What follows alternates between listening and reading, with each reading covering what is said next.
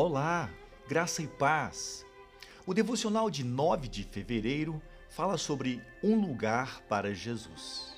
Efésios capítulo 3, de 17 a 19 diz: Oro para que Cristo habite em seus corações mediante a fé, e oro para que vocês, arraigados e alicerçados em amor, possam juntamente com todos os santos compreender a largura, o comprimento, a altura e a profundidade, e conhecer o amor de Cristo que excede todo o conhecimento, para que vocês sejam cheios de toda a plenitude de Deus.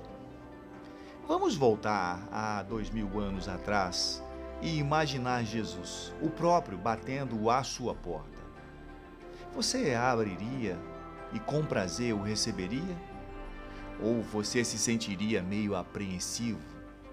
A questão é que nós deveríamos viver nossas vidas de uma maneira em que o próprio Cristo Jesus poderia chegar à nossa casa, caminhando em qualquer momento.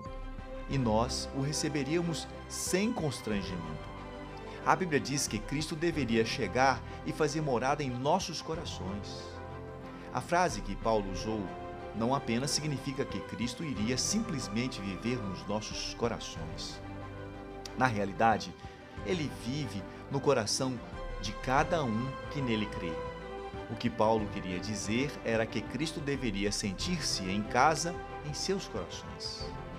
A pergunta que eu lhe faço hoje é: Jesus se sente em casa no seu coração agora? Ele está confortável? Ele está à vontade? Responda a isso. Pense nisso. Deus te abençoe poderosamente e até a próxima.